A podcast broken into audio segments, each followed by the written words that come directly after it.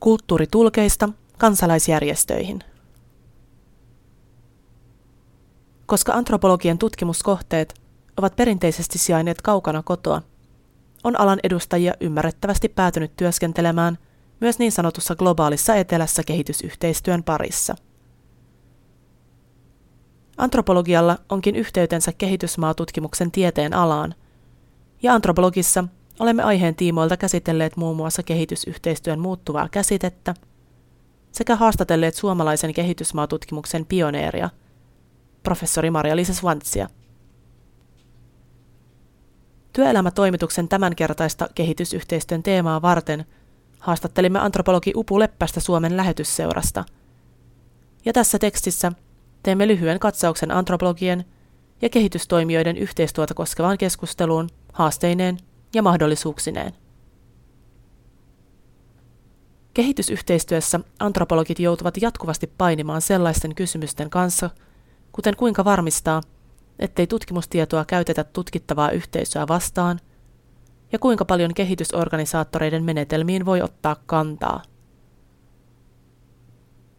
Kehitysyhteistyön alkuaikoina antropologeja värvättiin yleensä mukaan vasta, kun kehitysprojekti ei toiminutkaan niin kuin piti. Eräs tunnettu tapaus on Maailmanpankin rahoittama ja Ecuadorin maatalousministeriön toimeenpanema projekti 1980-luvun alussa, jonka tarkoituksena oli tehostaa marsujen kasvatusta ihmisravinnoksi Ecuadorin ylänköalueilla antamalla paikallisille kasvatukseen tarkoitettuja marsuhäkkejä ja laadukasta eläinrehua. Pitkällä aikavälillä tämän ajateltiin parantavan paikallisten proteiinin saantia – sekä antavan varsinkin naisille lisätuloja marsujen myymisestä.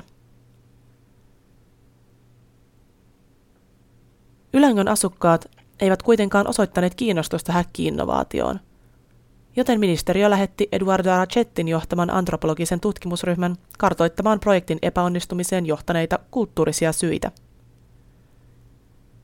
Kenttätyön aikana tutkijoille selvisi, että marsuilla oli runsaasti rituaalisia – ja symbolisia merkityksiä Ecuadorin ylänköalueen asukkaiden keskuudessa, ja jyrsijöiden lihaa syötiin lähinnä juhlatilaisuuksissa. Pääasiallisena proteiinilähteinä toimivatkin valkuaisainepitoiset kasvikset sekä sianliha. Marsuhäkkien menekki oli siis heikkoa, koska niille ei ollut tarvetta. Projektikoordinaatiosta oli kokonaan jäänyt puuttumaan keskustelu itse paikallisyhteisöjen kanssa – Aikaa on kuitenkin kulunut, ja vastaavista projekteista on yhä enemmän otettu opiksi suhtautumalla paikalliskontekstiin vakavammin, esimerkiksi kenttätyön merkitystä korostamalla. Maailmanpankkikin ehti kasvattaa työllistämiensä antropologien ja sosiologien määrää vuosien 1974 ja 1995 välillä yhdestä yli 50.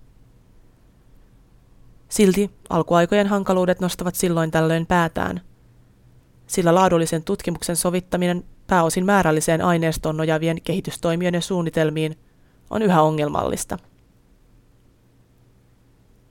Kehitysmaatutkija Robert Chambers onkin luetellut neljä pääasiallista haastetta, jotka yhteiskuntatieteilijät kohtaavat kehitysprojekteissa. Nämä ovat yksi – Yhteiskunnallisten ulottuvuuksien käsittelyyn suhtautuminen toissijaisena. 2. Alempien tuloluokkien haasteellisempi lähestyttävyys. 3. Yhteiskuntatieteellisten menetelmien tuotantotehokkuuden kritisointi. Ja 4. Ulkopuolisille toimijoille keskittynyt valta tiedonhankinnassa, hallussapidossa ja analysoinnissa. Antropologian kasvanut kysyntä kehitysyhteistyössä yhdessä näiden neljän kiistakohteen kanssa on aiheuttanut kärkästäkin keskustelua myös tieteen alan sisällä. Kehitysantropologiseen keskusteluun onkin muodostunut kaksi kiistelevää koulukuntaa, joiden väliset erot näyttävät olevan, ironista kyllä, pääosin kulttuuripohjaisia.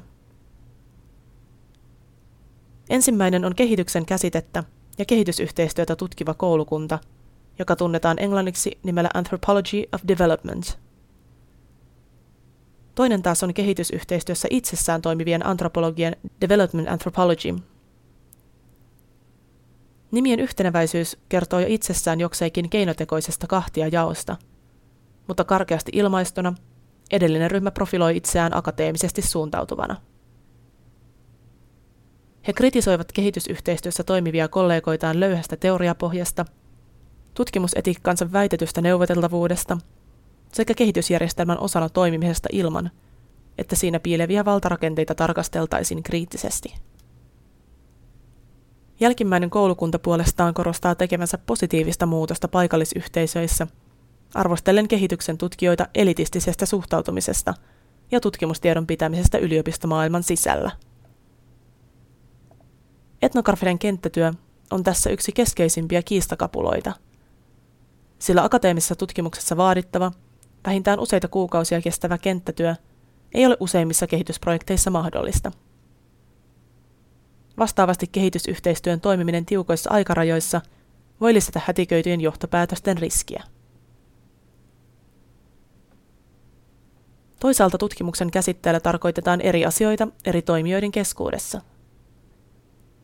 Tutkijoiden ja kansalaisjärjestöjen yhteistyöstä luennoiva Duncan Green esimerkiksi kuvailee kehitysprojekteissa tavoiteltavaa tietoa eräänlaiseksi todisteisiin pohjautuvaksi kertomukseksi, jonka ympärille projektia rakennetaan. Tällaisessa kontekstissa akateeminen tietoa tiedon vuoksi lähestymistapa voi kehitystoimijoiden mielestä keskittyä liikaa yksityiskohtiin kokonaiskuvan sijasta. Oli kanta mikä hyvänsä, antropologien on mahdotonta eristäytyä pois kehityskeskustelusta, sillä tutkimuksia voidaan joka tapauksessa käyttää kehitysprojektien aineistona. Tämä tarkoittaa sitä, että tutkijan on tiedostettava mahdollinen vaikutuksensa tutkittavaan yhteisöön entistä laajemmissa mittakaavoissa. Toisaalta keskusteluun vaikuttaa olennaisesti myös kehitystoimijoiden suhtautuminen antropologeihin yksin oman kulttuurikonsultteina, aivan kuten Ecuadorin Marso-projektissa. Tällainen toimintatapa, jossa suunnitelmat tehdään etukäteen valmiissa ryhmissä ja vasta sitten asetetaan tutkijoiden arvioitavaksi – herättää ymmärrettävästi molemminpuolista turhautumista. Ihanteellinen lähtökohta olisikin ottaa etnografinen kenttätyö mukaan jo suunnitteluvaiheessa, mikä edesauttaisi keskustelua tutkijoiden, koordinaattoreiden sekä ennen kaikkea paikallisyhteisöjen välillä. Siinä missä antropologit ovat paljastaneet projektikoordinaattoreilta huomaamatta jääneitä kulttuurisidonnaisia rakenteita paikallistasolla – Voisi antropologeilla olla nyt aika suunnata katsettaan yhä enemmän kansainvälisiin kehitystoimijoihin itsessään potentiaalisina tutkimuskohteina. Paikallistasolla toimivien tutkijoiden on puolestaan muistettava, että tutkimuksen helpompi saatavuus ja lähestyttävyys on jo itsessään vaikutuskeino. Kirjoittaja Amy Nordström on kandidaatin tutkielmansa viimeistelevä sosiaali- ja kulttuuriantropologian opiskelija Helsingin yliopistolta ja Väkilehden toinen päätoimittaja vuonna 2016. Häntä kiehtovat muiden muassa historiallisten tapahtumien poliittinen haltuunotto, eläinten luokittelu eri kulttuureissa, Keski-Amerikka ja avaruusantropologia.